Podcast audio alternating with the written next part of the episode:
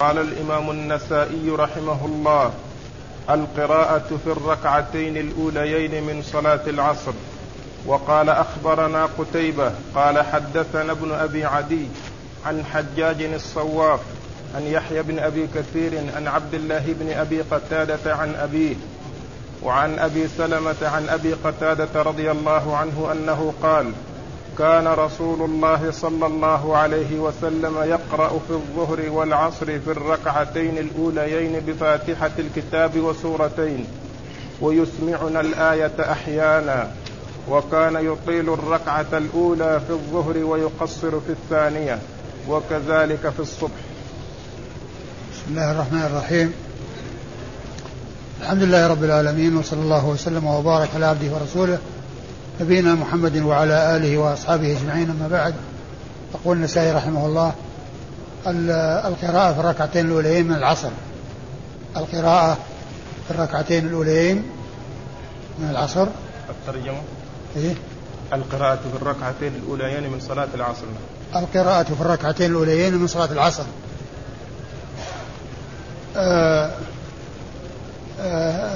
هذه الترجمة تتعلق بصلاة العصر، وأنه يقرأ في الركعتين الأوليين سورتين مع الفاتحة، وأن النبي عليه الصلاة والسلام كان يسمع الآية أحيانا، يعني في صلاة الظهر وفي صلاة العصر. وقد أورد النسائي تحت هذه الترجمة حديث أبي قتادة الأنصاري رضي الله عنه، الذي أورده النسائي من طرق متعددة إلى أبي قتادة. وفيه الشاهد لما ترجم له، وهو أن النبي عليه الصلاة والسلام كان يقرأ في الركعتين الأوليين من الظهر والعصر، ويسمعهم الآية أحيانا، أي التي يقرأ بها، أي من السورة التي يقرأ بها، حتى يعلموا السورة التي يقرأ فيها في تلك الصلاة التي هي صلاة الظهر أو صلاة العصر. وكان يطيل في الركعة الأولى ويقصر في الثانية من صلاة الظهر، وكذلك من صلاة الفجر، من صلاة الظهر وكذلك من صلاة الفجر. وأما إسناد الحديث فيقول النسائي: أخبرنا قتيبة بن سعيد بن جميل بن طريف البغلاني، ثقة ثبت، خرج له أصحاب الكتب الستة، عن ابن أبي عدي، عن ابن أبي عدي، وهو محمد بن إبراهيم ابن أبي عدي، وهو ثقة خرج له أصحاب الكتب الستة، عن حجاج الصواف وهو ثقة خرج له أصحاب الكتب الستة، عن يحيى بن أبي كثير اليمامي، وهو ثقة ثبت، يرسل ويدلس، وحديثه أخرجه أصحاب الكتب الستة، عن عبد الله بن أبي قتادة المدني الأنصاري، وهو ثقة أخرج حديثه أصحاب الكتب الستة، وعن أبي سلمة بن عبد الرحمن أيضا.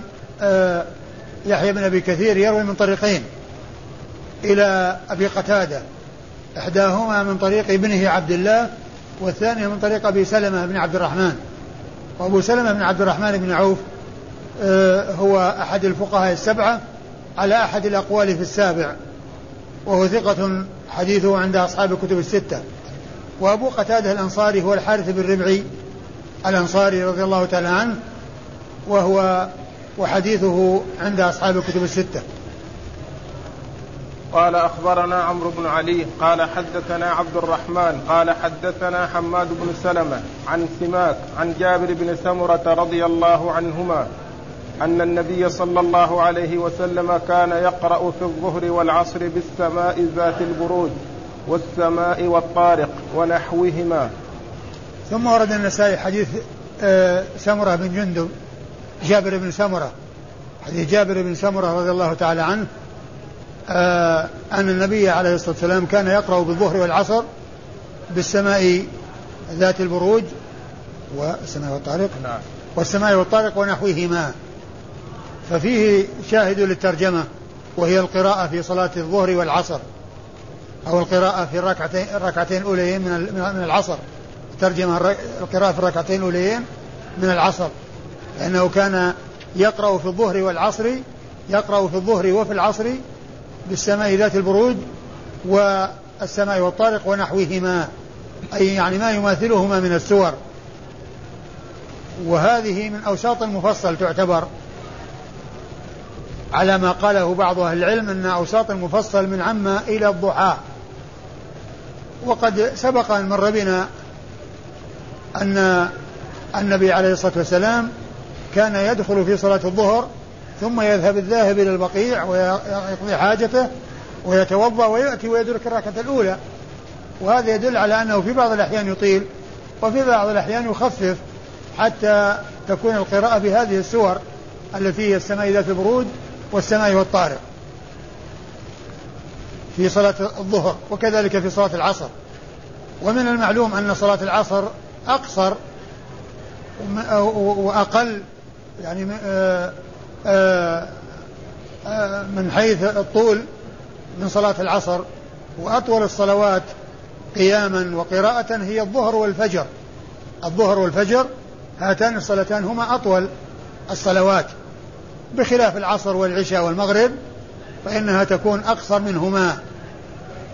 وإسناد الحديث يقول النسائي أخبرنا عمرو بن علي، أخبرنا عمرو بن علي هو الفلاس المحدث الناقد الثقة، حديثه أخرجه أصحاب الكتب الستة. عن عبد الرحمن، بن مهدي، عن عبد الرحمن بن مهدي وهو ثقة ثبت عالم بالرجال والعلل، وحديثه عند أصحاب الكتب الستة. حدثنا حماد بن سلمة، ابن دينار وهو ثقة خرج له أصحاب الكتب، خرج له البخاري تعليقا ومسلم وأصحاب السنن الأربعة. عن سماك، بن حرب، وهو صدوق خرج له مسلم والأربعة، البخاري تعليقا ومسلم والأربعة، وأصحاب السنن الأربعة. عن جابر بن سمرة، عن جابر بن سمرة صاحب رسول الله صلى الله عليه وسلم، وهو صحابي ابن صحابي، وحديثه عند أصحاب الكتب الستة. قال أخبرنا إسحاق بن منصور قال حدثنا عبد الرحمن عن شعبة عن سماك عن جابر بن سمرة رضي الله عنهما أنه قال: كان النبي صلى الله عليه وسلم يقرأ في الظهر والليل إذا يغشى، وفي العصر نحو ذلك، وفي الصبح بأطول من ذلك. نعم. ثم ورد النسائي حديث جابر، حديث جابر بن سمرة رضي الله عنه أن النبي عليه الصلاة والسلام كان يقرأ بالظهر والعصر بالليل إذا يغشى ونحوها. في الظهر والليل إذا يغشى وفي العصر نحو ذلك، كان يقرأ في الظهر والليل إذا يغشى وفي العصر نحو ذلك وفي الصبح بأطول من ذلك. وهذا يعني في الأحوال التي كان يخفف فيها تلك الصلوات، وإلا فإنه كما ذكرت كان يطيلها أحيانا بحيث يذهب الذاهب إلى البقيع بعدما تقام صلاة الظهر ويقضي حاجته هناك ويتوضأ ثم يأتي ويدرك الركعة الأولى، يعني أنه يدركه قبل الركوع، فكان يطيل في بعض الأحيان وكان يخفف في بعض الأحيان. والقراءة في الظهر بالسماء والطارق وبالسماء ذات البروج وكذلك بالليل إذا يغشى، يعني هذا إنما هو في بعض الأحيان حيث يخففها. وإسناد الحديث يقول النسائي أخبرنا إسحاق بن منصور، وابن بهرام الكوسج، لقبه الكوسج، وهو ثقة ثبت خرج حديثه أصحاب الكتب الستة إلا أبا داود، فإنه لم يخرج له شيئا. حدثنا عبد الرحمن، هو ابن مهدي، وقد مر ذكره في الإسناد الذي قبل هذا. عن شعبة، هو ابن الحجاج الواسطي ثم البصري، الثقة الثبت، أمير المؤمنين في الحديث، وهو وصف من أعلى صيغ التعديل والتوثيق، وحديثه عند أصحاب الكتب الستة. عن سماك عن جابر، وقد مر ذكرهما في الإسناد الذي قبل هذا. قال تخفيف القيام والقراءة. وقال أخبرنا قتيبة قال حدثنا العطاف بن خالد عن زيد بن أسلم قال دخلنا على أنس بن مالك رضي الله عنه فقال صليتم؟ قلنا نعم. قال يا جارية هلمي لي وضوءا، ما صليت وراء إمام أشبه صلاة برسول الله صلى الله عليه وسلم من إمامكم هذا. قال زيد وكان عمر بن عبد العزيز يتم الركوع والسجود ويخفف القيام والقعود. ثم ورد النسائي هذه الترجمة وهي تخفيف القراءة والقيام، تخفيف القراءة والقيام، تخفيف القيام والقراءة. من المعلوم أن القراءة إنما تكون في القيام، وإذا خفف القيام خففت القراءة، فهما متلازمان لأن القراءة محلها القيام. ومن المعلوم أن القيام لا يكون بدون قراءة، سكوت بدون قراءة، فالقراءة والقيام متلازمان لأن القراءة محلها القيام، وإذا خفف القيام خففت القراءة، أو إذا خففت القراءة خفف القيام، لأن القيام والقراءة متلازمان، إذ القيام محل القراءة. هذا هو المقصود بالترجمة، تخفيف ويعني عدم التطويل وعدم الإطالة. وقد مر في حديث جابر بن سمرة ما يدل على هذا، لأن كونه يقرأ بالسماء ذات البروج وبالسماء والطارق وبالليل إذا يغشى بالظهر والعصر، يعني معناه في تخفيف للقراءة والقيام. فما مضى في الإسناد الذي في الحديث الذي قبل هذا يدل على الترجمة، لكن النسائي أورد ما يدل عليها، هو حديث أنس بن مالك رضي الله عنه أنه جاء زيد بن أسلم ومعه جماعة وقال صليتم؟ قال قلنا نعم، فطلب الوضوء وتوضأ وصلى، وقال ما صليت وراء إمام أشبه بصلاة رسول الله صلى الله عليه وسلم من إمامكم هذا، ومراده عمر بن عبد العزيز رحمة الله عليه، ولهذا قال أسلم زيد بن أسلم. وكان عمر بن عبد العزيز يتم الركوع والسجود ويخفف القيام والقعود، يعني القعود الذي هو الجلوس للتشهد، وكذلك القيام في الصلاة اللي هو حال القراءة، كان يخفف هذا ويخفف هذا ويتم الركوع والسجود. قال أنس إنه ما رأى أحدا أشبه بصلاة رسول الله صلى الله عليه وسلم منه، يعني من هذا الإمام الذي هو عمر بن عبد العزيز رحمة الله عليه. وكون زيد بن أسلم وصف صلاة هذا الإمام التي قال عنها أنس ما رأيت إماما أشبه بصلاة رسول الله من إمامكم هذا، ثم وصفها بكونه يتم السجود والركوع ويخفف القيام والقعود. فتخفيف القيام يعني الذي هو محل الترجمة أو شاهد الترجمة جاء في وصف زيد بن أسلم لصلاة عمر التي قال عنها أنس ما رأيت أحدا أشبه بصلاة رسول الله صلى الله عليه وسلم من إمامكم هذا، يعني معناه أن هذه الصلاة التي كان يصليها عمر وهي تشبه صلاة الرسول صلى الله عليه وسلم، هذا هو محل الشاهد لكونه مرفوعا إلى رسول الله عليه الصلاة والسلام، وذلك أن أنسا قال إنها شبيهة بصلاة الرسول عليه الصلاة والسلام، وزيد بن أسلم يقول أن صلاته هي كذا وكذا، هي كذا وكذا، أي صلاة عمر بن عبد العزيز. وإسناد الحديث يقول النسائي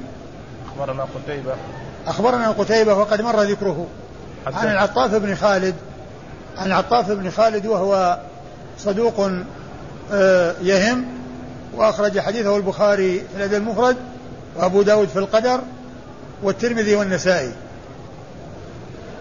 عن زيد بن أسلم المدني وهو ثقة خرج حديثه وأصحاب الكتب الستة، عن أنس بن مالك رضي الله عنه صاحب رسول الله صلى الله عليه وسلم واحد السبعة المكثرين من رواية حديث رسول الله عليه الصلاة والسلام من أصحابه الكرام رضي الله تعالى عنهم وأرضاهم.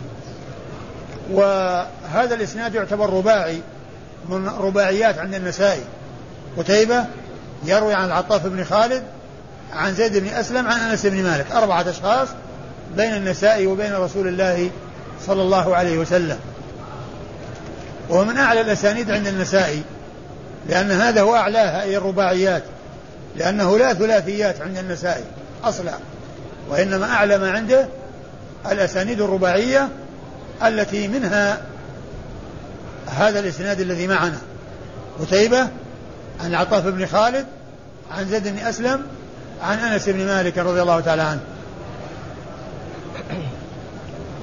قال أخبرنا هارون بن عبد الله قال حدثنا ابن أبي فديك عن الضحاك بن عثمان عن بكير بن عبد الله عن سليمان بن يسار عن أبي هريرة رضي الله عنه أنه قال: ما صليت وراء أحد أشبه صلاة برسول الله صلى الله عليه وسلم من فلان.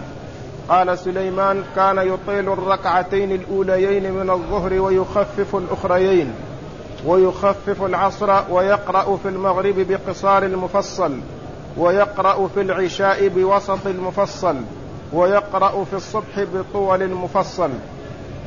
ثم أورد النسائي حديث أبي هريرة نفس الترجمة أي وهو تخفيف القيام والقراءة. تعيد المتن. عن أبي هريرة رضي الله عنه قال: ما صليت وراء أحد أشبه صلاة برسول الله صلى الله عليه وسلم من فلان.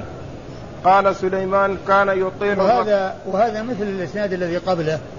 زيد بن أسلم يروي عن أنس بن مالك أنه قال: ما صليت وراء إمام قط مثل إمامكم هذا, ومراده عمر بن عبد العزيز. وأما هنا فأبو هريرة أيضا يقول: ما رأيت أحد أشبه بصلاة الرسول صلى الله عليه وسلم من فلان.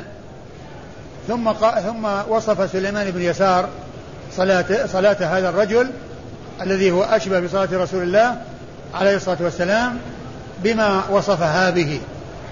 ولا أدري من هو هذا الرجل المبهم, ولا يصلح أو لا يظن أنه عمر بن عبد العزيز, لأن عمر بن عبد العزيز رحمة الله عليه ولد بعد وفاة أبي هريرة, لأن أبا هريرة على يعني أكثر تقدير توفي سنة 59, قيل 57 وقيل 58 وقيل 59, وعمر بن عبد العزيز توفي سنة 101 وعمره 40 سنة, لأن عمره 40 سنة, يعني هذا الخليفة العظيم عمره عندما مات 40 سنة, فولادته بعد وفاة أبي هريرة فلا أدري من هو هذا المبهم الذي عناه أبو هريرة رضي الله عنه. أما الأول فهو عمر بن عبد العزيز كما سماه زيد بن أسلم ووصف صلاته, فهو مراد أنس بن مالك رضي الله عنه. وأما مراد أبي هريرة فلا أدري من هو. ثم سليمان بن يسار الراوي عن أبي هريرة وصف صلاة ذلك الإمام الذي عناه أبو هريرة وأنه أشبه بصلاة رسول الله صلى الله عليه وسلم, فقال: كان يطيل الركعتين الأوليين من الظهر ويخفف الأخريين. كان يطيل الركعتين الأوليين من الظهر ويخفف الأخريين. أيوة. ويخفف العصر ويقرأ في المغرب بقصار المفصل. ويخفف العصر. نعم. ويخفف العصر يعني القيام بها, ويقرأ بالمغرب من قصار المفصل. وقصار المفصل قيل أنها تبدأ بالضحى, وأوساطه تبدأ بعمة, وطواله تبدأ بقاف أو بالحجرات, لأن المفصل هو السبع الأخير من القرآن أو الحزب الأخير من أحزاب القرآن, لأن أصحاب رسول الله عليه الصلاة والسلام كانوا يحزبون القرآن 7 أحزاب, ويقرؤون في كل يوم حزب, وينهون قراءة القرآن في أسبوع, فكانوا يحزبون القرآن فيقولون 3 و5 و7 و9 و11 و13, ثم حزب مفصل اللي هو 7 يبدأ بقاف أو بالحجرات. فعلى القول بأن 3 تبدأ بالفاتحة يكون حزب مفصل يبدأ بالحجرات. وعلى أن الفاتحة لا تعد لأنها هي مفتاح الصلاة، يعني كل ركعة يبدأ فيها بالفاتحة، وكل يعني ركعة من ركعات الصلاة يبدأ فيها بالفاتحة. فبعضهم يعني يجعل الثلاث تبدأ من البقرة التي هي سور الطوال، يبدأ بها ولا يبدأ بالفاتحة. وعلى هذا فالمفصل فيه قولان، قول يقول يبدأ بقاف، والقول الثاني يقول يبدأ بالحجرات. وسبب الاختلاف البدء، الحزب الأول يبدأ بالفاتحة ويبدأ الثلاث التي هي الحزب الأول، هل تبدأ بالفاتحة فتكون الفاتحة والبقرة وآل عمران، أو تبدأ بالبقرة فتكون البقرة والنساء وآل عمران والنساء، البقرة وآل عمران والنساء. فعلى القول بأنها تبدأ بالبقرة يكون بدء المفصل بقاف، وعلى القول بأن الفاتحة هي الثلاث تبدأ بها يبدأ يكون بدء بالحجرات المفصل، لأنها 3 و5 و7 و9 و11 و13. ثم بعد ذلك يبدأ حزب المفصل الذي يبدأ بالقاف أو بالحجرات. وكلمة 3 يعني 3 سور، فالقول بأنه يبدأ بالقاف كما هو المشهور. وابن كثير رحمه الله عندما جاء عند قاف ذكر يعني الكلام على المفصل والحزب المفصل، وما قيل يعني بالتحزيب، وكيف يعني يكون الحزب المفصل يبدأ من أين، وعلى أنه يبدأ بالحجرات أو يبدأ بالقاف بناء على البدء بالفاتحة أو البدء بالنساء بالبقرة، يعني 3 البقرة وآل عمران والنساء، ثم 4 ثم 5 المائدة والأنعام والأعراف والأنفال والتوبة، ثم 7 يونس وهود ويوسف والرعد وإبراهيم والحجر والنحل، هذه 7. ثم 9 يبدأ بالكهف وبالإسراء والكهف ومريم وطه والأنبياء والحج والمؤمنون والنور والفرقان نعم. ثم بعد ذلك يبدأ 11 بالشعراء والنمل والقصص والعنكبوت والروم ولقمان والسجدة والأحزاب والسبأ وفاطر وياسين. ثم 13 تبدأ بالصافات، الصافات القاف صاد تنزيل حاميم الزمر تنزيل، ثم غافر، ثم فصلت، ثم الشورى، ثم الزخرف، ثم الدخان، ثم الجاثية، ثم الأحقاف، ثم الفتح، ثم محمد، ثم الفتح، ثم الحجرات 13. ثم الحزب 7 يبدأ بقاف على اعتبار أن البدء بالبقرة، وعلى القول بأن البدء يكون بالفاتحة، يعني يتغير العدد وينتهي 13 عند الفتح وتبدأ الحزب 7 بالحجرات. والتحزيب كانوا يحزبونه لقراءته في الأسبوع، يعني حيث يعني كل يوم يقرؤون يعني حزبا ويقولون يعني عنه الحزب، يعني ويقرأ حزبه، يعني المقدار الذي خصصه للقراءة يوميا. فجاء في هذا الحديث قصار المفصل، أوساط المفصل، طوال المفصل الذي يبدأ بقاف. قالوا فطواله تبدأ بقاف، وأوساطه تبدأ بعمة، وقصاره تبدأ بالضحاك. قال كان يطيل الركعتين الأوليين من الظهر ويخفف الأخريين ويخفف العصر، ويقرأ في المغرب بقصار المفصل، التي هي الضحى وما بعدها. وكان يطيل أحيانا كما سيأتي، بل إنه قرأ فيها بسورة من أطول سور القرآن وهي سورة الأعراف، لأنها جزء وربع قرأ فيها بالمغرب في بعض الأحيان. ويقرأ بالعشاء بوسط المفصل يعني من عمّ إلى الضحى. ويقرأ في الصبح بالطول المفصل. ويقرأ بالصبح بطواله يعني من قاف إلى المرسلات. أيوة. أخبرنا هارون بن عبد الله. والإسناد هارون بن عبد الله وهو البغدادي الملقب الحمال وهو ثقة خرج حديثه مسلم وأصحاب السنة الأربعة. حدثنا ابن أبي فديك. عن ابن أبي فديك وهو محمد بن إسماعيل ابن أبي فديك وهو صدوق خرج له أصحاب الكتب الستة. عن الضحاك بن عثمان. عن الضحاك بن عثمان وهو صدوق يهم أخرج له مسلم والأربعة. عن بكير بن عبد الله. عن بكير بن عبد الله الأشج وهو ثقة خرج له أصحاب الكتب الستة.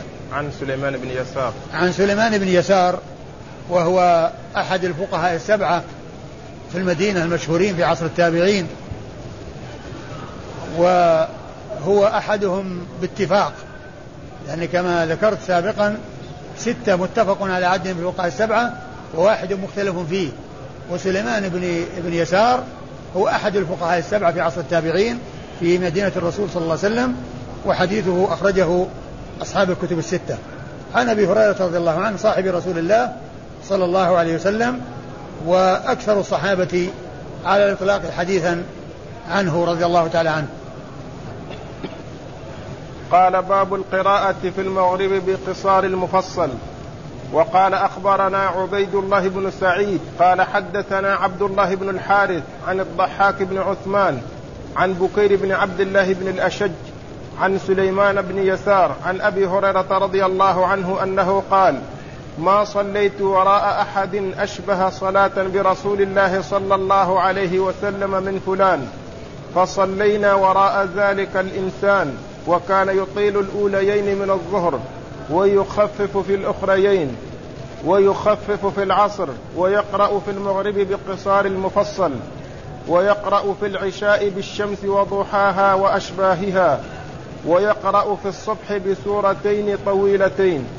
ثم ورد النسائي هذه الترجمة وهي القراءة في المغرب بقصار المفصل. ورد في حديث أبي هريرة من طريق أخرى وهو الحديث المتقدم الذي يقول أنه ما رأى أحد أشبه بصلاة رسول الله صلى الله عليه وسلم من فلان. ثم ذكر سليمان بن يسار صفة صلاته وهو بمعنى المتقدم إلا أنه عندما جاء العشاء قال إنه يقرأ فيها بالشمس وضحاها وأشباهها وهي من أوساط المفصل. وسناد الحديث يقول أخبرنا عبد الله بن سعيد وهو اليشكري السرخسي وهو ثقة مأمون سني خرج له البخاري ومسلم والنسائي. حدثنا عبد الله بن الحارث هو المخزومي وهو ثقة خرج له مسلم والأربعة. عن الضحاك بن عثمان عن بكير بن عبد الله الأشج وسليمان بن يسار وأبو هريرة وقد مر ذكرهم في الإسناد الذي قبل هذا. والله أعلم وصلى الله وسلم وبارك على عبده ورسوله نبينا محمد وعلى آله وأصحابه أجمعين.